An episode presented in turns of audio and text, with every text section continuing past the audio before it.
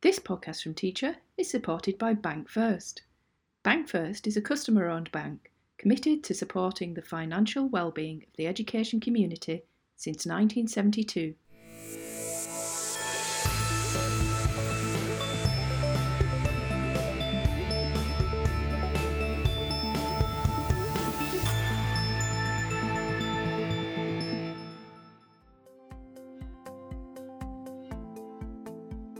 Hello, from Teacher Magazine, I'm Jo Earp, and welcome to another episode of the Research Files.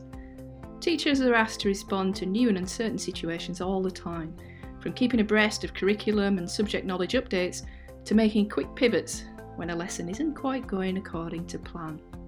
Our topic for this episode is teacher adaptability, and my guest is Dr. Rebecca Collie, a DECRA Fellow and Scientia Senior Lecturer in Educational Psychology in the School of Education at UNSW. Dr. Collie and colleagues recently published a paper in the journal Teaching and Teacher Education on their study into adaptability among science teachers in schools across eight countries. We'll be talking about the study findings and the research around teacher adaptability. We'll also talk about the link between teacher adaptability and self confidence, behaviour management, and student self efficacy. And there'll be some recommendations for school leaders in there around the importance of professional learning communities. There's a lot to discuss today, so let's get started. Dr. Rebecca Collie, thanks for joining me and welcome to the Research Files. Now, what do we already know about teacher adaptability? I understand it's a growing area of education research. That's correct. And thanks for having me today, Jo. I'm delighted to be speaking with you. So, adaptability has been a part of discussions on teachers and teaching for decades. Adaptability and words like flexibility uh, are things that have come up in many conversations uh, about teaching and effective practice. And they're also highly evident in conversations about teacher attrition and retention, particularly in the first few years of entering the profession. And so, teacher adaptability is a core part of affecting teaching, effective teaching practice. And teachers are asked to be adaptable throughout the school day. And this is because teachers face unexpected situations in the classroom and sudden shifts in timetable changes. They encounter a wide range of learners whose needs may change across the course of a school day, depending on the content and the teachers that they're working with, the other students that they're working with. Teachers are also asked to adapt uh, by embedding new and changing pedagogical and content knowledge into their teaching. And then teachers interact with a diverse range of individuals, including students, colleagues, and parents. And so, research on teacher adaptability has been growing for a few years now to help distill some of the complexity of teaching in the real world and to identify key factors that play a role in supporting effective and thriving teachers. And the research that my colleagues and I do on teacher adaptability evolved from work on student adaptability, led by my colleague and co author, Andrew Martin. And so, in our work, teacher adaptability is defined as the capacity to adapt in order to effectively manage new, changing, or uncertain situations. And we talk about adapting thoughts, actions, and emotions. And so, for example, if a teacher is facing a classroom of students who aren't really engaged, who are perhaps chatting away and having a hard time, uh, you know, getting started on their work, then adaptability might involve the teacher adjusting their thoughts to think through a variety of options about how they might link the day's content with students' interests to help engage them. It might involve the teacher adjusting their actions to try out a few different activities to engage those students. And it probably also involves the teacher adjusting their emotions to rein in potential frustration, um, you know, in the fact that the class, the lesson isn't going as planned, um, but also drawing on positive emotions like enthusiasm about the day's lesson to help get students engaged. And so in our research, we've found that teacher adaptability is linked with greater work commitment. So teachers' commitment to their school of employment, their organisation that they work at. It's also linked with lower work disengagement. And so work disengagement occurs when teachers are have hit a point where they're kind of given up at work. So they're putting in very little or no effort at work. Um, and we obviously don't want teachers to reach that point. And so adaptability it is potentially one way to reduce that. And we've also found that uh, teacher adaptability is linked with greater teacher well-being and in turn greater student achievement through the boost that uh, teachers gain in their well-being from adaptability. Now, two of my colleagues at UNSW, Tony Loughland and Dennis Alonzo, have also shown that teacher adaptability is linked with more adaptive practice in the classroom. And so they went into classrooms and they observed teachers practice and they found that teachers who adapted based on, you know, students' needs, so shifting the direction of the lesson or adding in a new activity to further explore some concept, those teachers reported greater adaptability. And so we're getting a better picture of what adaptability is associated with, and this includes teacher well-being, motivation, and teaching practices. So there's been a lot of research to date, and as you say, that's certainly growing. And so you extended that body of research with this latest study. Um, you worked with Helena Granziera, Andrew Martin, and Emma Burns. They're from UNSW, and also Andrew Holliman from UCL Institute of Education in London on this study. So, what was the aim of your research? So, the aim of this study was to build on the prior research that I've just mentioned to further our understanding about teacher adaptability and whether it's relevant in particular domains and in relation to other important outcomes. And so, prior work has examined teacher reports or observations of teacher adaptability. And in this study, we wanted to get students' voice in there. Uh, and in particular, we wanted to look at teachers' instructional adaptability based on students' perspectives. So, what do students see in the classroom? Prior work has also focused on the teacher, which is understandable because it is a teacher focused uh, factor, but we wanted to examine its broader role across a school. Um, so, that is the average levels of adaptability across a group of teachers in a school. And we also wanted to look at uh, whether adaptability is relevant across multiple countries because prior research to date has always been conducted within one country. So, does adaptability work in a similar way across different countries? Is it relevant to teachers in different nations across the globe?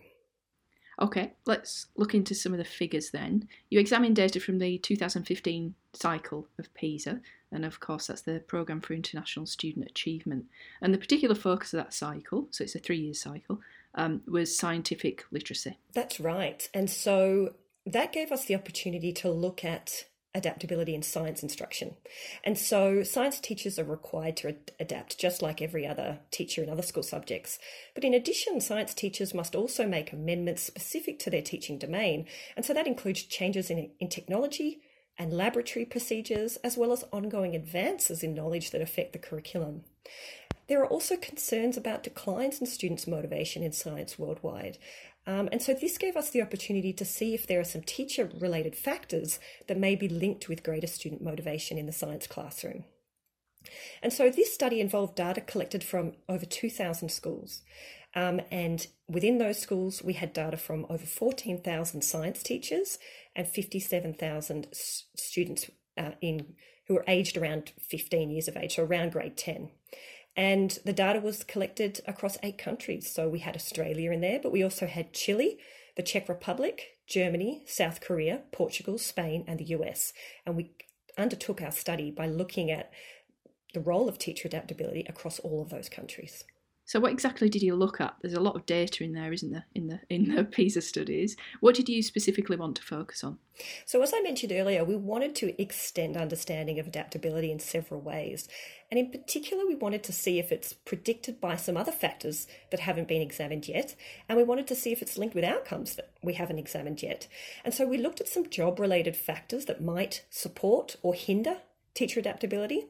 And for the hindering factors, we looked at disruptive student behaviour in science classrooms, and we looked at student diversity in a school in terms of socioeconomic status, minority language background, and special needs. And so we anticipated that disruptive behaviour and student diversity might mean that some teachers feel a bit more overwhelmed with classroom management and also differentiating learning for those learners, uh, which might leave fewer opportunities or less time to adapt instruction in the day to day of teaching. We also looked at science teacher collaboration as a potential resource that might support teacher adaptability, and we expected that more collaboration among science teachers at a school might provide access to a variety of strategies and resources that then helps teachers to adapt in the classroom. So we looked at the extent to which those three factors that I just mentioned are linked with teacher adaptability. And as I explained earlier, adaptability is the capacity to adjust in the face of new, changing, or uncertain situations. And in this study, we focused on teachers' instructional adaptability, so the extent to which students uh, feel that teachers adjust their practice in the science classroom. And then we looked at whether teacher adaptability is linked with higher science teacher self efficacy and, in turn, higher student self efficacy for learning science. And so, self efficacy refers to our confidence for undertaking a particular type of task. And in this study, we looked at teachers' self efficacy for science teaching and content knowledge. So, that is teachers' confidence in relation to pedagogy, like differentiating instruction in science classroom, and using a range of assessment strategies as well as their confidence with science knowledge. And for students, we looked at their self efficacy for learning science, including their confidence about interpreting science knowledge and explaining science concepts to others. And we hypothesized that in schools where there's more uh, adaptable teachers, that that would lead, help them to feel more confident in their teaching, which would in turn help students to feel more confident in their learning because these teachers are creating more effective learning environments. Just to clarify, then, at this point, as we've mentioned, there's a lot of information in the PISA data. So you're using a mix of both the teacher data, because there are teacher survey questions in there as well, and also the student responses. Uh, we'll talk about the key findings from this study after this quick message from our sponsor.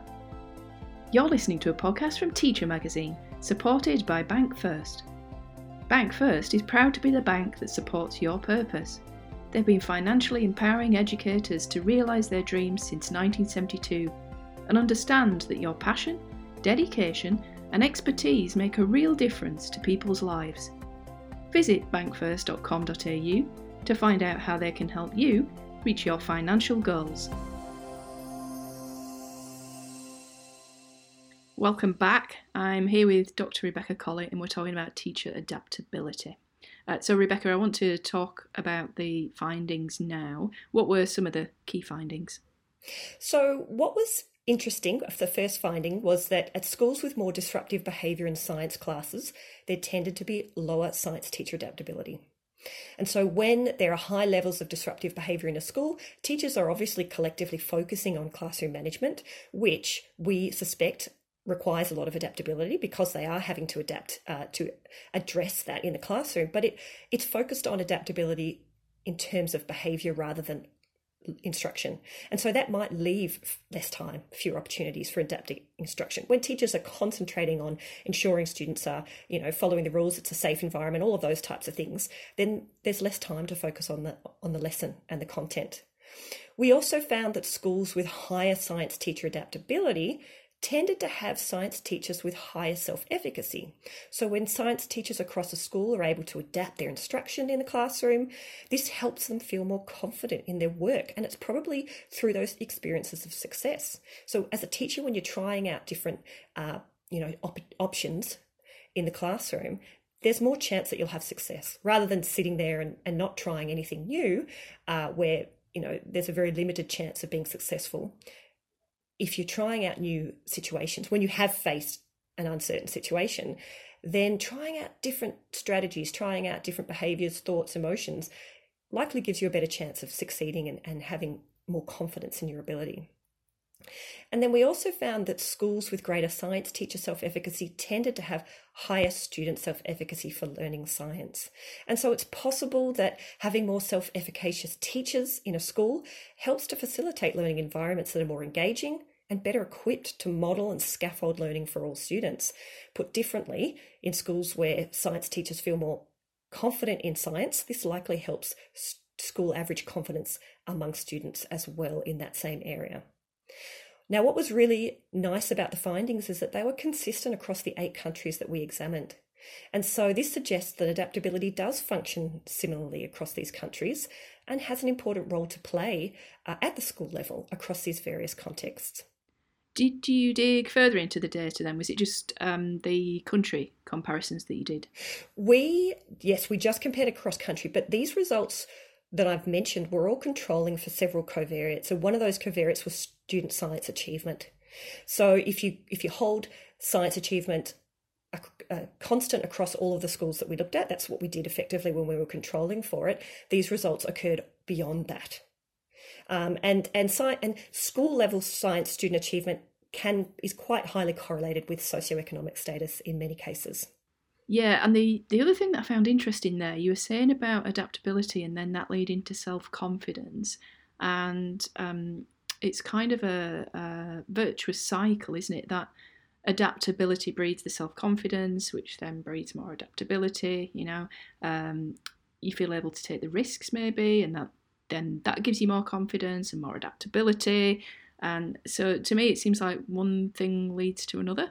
I agree. I think that's definitely what is likely to happen. We haven't examined it yet, but I agree. When, when you're testing out different op- options and you're seeing them work, then you're probably going to think about using them again in a similar situation in the future, which again helps to create this virtuous cycle of building your resources and strategies and then building your confidence as well. So that could be one thing to explore later. And then the other thing, again, that's interesting to dig into later, is you mentioned about behaviour management, um, the behaviour management aspect of things. Um, so it may be that those teachers are as adaptable as the other teachers, but they're just not getting the headspace, if you like. They're not getting that chance within the lesson to do that. That's right. And and we also, as we've spoken about, we examined this at the school level. So this is school level disruptive behaviour. So it's it's this average level of disrupt, disruption across a school, um, and and it's in schools where there's higher disruptive behaviour. So it's not necessarily on the teacher individually. That's not what this study looked at. It's about across a whole school. If teachers across a school or students as well feel that there's more disruptive behaviour, then that is linked with teacher adaptability. It's really interesting stuff, isn't it? So what about the implications for practice then? What do these findings mean for teachers and school leaders in their practice? Do you make any specific recommendations? Yeah, so the first recommendation we make is the importance of reducing disruptive student behaviour. And so, what I was just getting into then is the idea that we need to concentrate on disruptive behaviour within the classroom, but this study suggests that it's also important to focus on uh, efforts to reduce disruptive behaviour at the school level. And so that may involve, you know, um, having school wide efforts to promote shared language, uh, shared goals, and shared norms regarding behaviour. Um, and that's, uh, you know, one useful and helpful approach for that is uh, school wide social and emotional learning programs. They can be very helpful for creating that positive school climate. Um, and this is in addition to the professional learning that teachers do for their own classroom management uh, you know, skills within the classroom themselves. So clearly, a teacher and school leader adaptability is important. You mentioned one of the strategies there. What are some of the other ones for promoting adaptability in terms of a school perspective? And then I'm also interested in what we can do as individuals to develop and increase our own um, ability to adapt. That's a great uh, question, and this is an area that requires additional research, but we do make some recommendations. So, self reflection through professional learning communities is one strategy that might be helpful for promoting adaptability, both in an individual but also across a school. And so, schools may want to establish professional learning communities in which teachers think about recent instances where something novel or uncertain happened in the classroom, then reflect on how they adjusted and in particular, how did they adjust their thoughts, behaviors, and emotions in, in relation to that situation to manage it? Then reflecting on their response and brainstorming different strategies that they could use in the future. And this could occur in the professional learning communities, but also, but also individually. And then testing the strategies out next time. So it creates this cycle of self reflection and, and professional growth. In our prior research, we've also examined factors that are predictive of teacher adaptability. And one factor that has featured in several of our studies is perceived autonomy support. And so, perceived autonomy support refers to teachers' sense that the school leadership supports their empowerment and self initiative as a teacher. Our research has shown that perceived autonomy support is linked with greater teacher adaptability. And so, knowing this, schools may want to use autonomy supportive leadership practices to support teacher adaptability. And these practices include things like seeking staff input on school policy, providing opportunities for staff to be involved in school level decision making, really listening to teachers' needs, and attempting to understand issues from teachers' perspectives, and then providing positive reinforcement regarding teachers' ability to effectively fulfill their, the requirements of their job. And we suggest that these types of autonomy supportive leadership practices are important because for teachers to be adaptable in their instruction, that requires them to be in a working environment that encourages them to have the self initiation and autonomy to make changes as needed, to adapt as needed.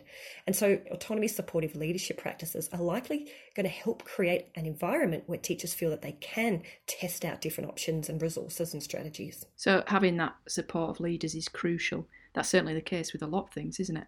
Um, the other thing that I just want to pick up on is you mentioned about reflection as a group, and we talk a lot at Teacher about the process of reflection and the importance of reflecting on your own practice. That's interesting, the notion of just being able to pick out the points where you are adaptable. You know, we, we do rush through a day, don't we? And it's being able to pick out those points where you did really well. It just gives you that reminder that you are doing some practices there that have been effective and may give you more confidence to do it again in the future, I guess. Absolutely. And that trial and error as well, I think, is a really useful part of developing as a teacher. And of course, the other important aspect that you mentioned earlier is self efficacy. So, regular listeners to the podcast will have heard a recent episode that I did on developmental leadership coaching. That's in our um, school improvement series. And that was about building teacher self efficacy in a school and how difficult it can be to foster. Yeah, that's a really important point. It can be difficult to foster. Um, and although our research didn't get into the effectiveness of approaches for promoting teacher self efficacy, our study does suggest that it may be important for such efforts to be focused at the school level, not only at the individual level, so helping all teachers to raise their self efficacy across the school. And, and more research really is needed to ascertain whether and how this can be done. But from a broader reading of the literature, professional learning communities are, are another option for this, and they do seem to be a promising way to develop teacher self efficacy, particularly in science.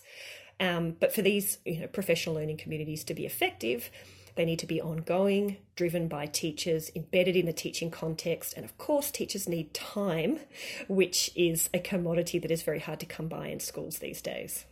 Returning to our study, I think it's really important that we now know that teacher adaptability may play a role in supporting or promoting teacher self efficacy. And so that's another area for future research, and in particular, examining the extent to which efforts to promote adaptability in a school also lead to improvements in teacher self efficacy. That's, you know, this area is really important going forward to see how we can use adaptability to promote more positive outcomes for teachers at work. That's all for this episode.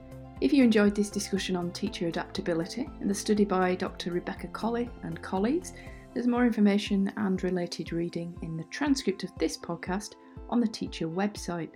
If you want to keep listening, there are more than 60 episodes of the research files and more than 170 in total in our podcast archive.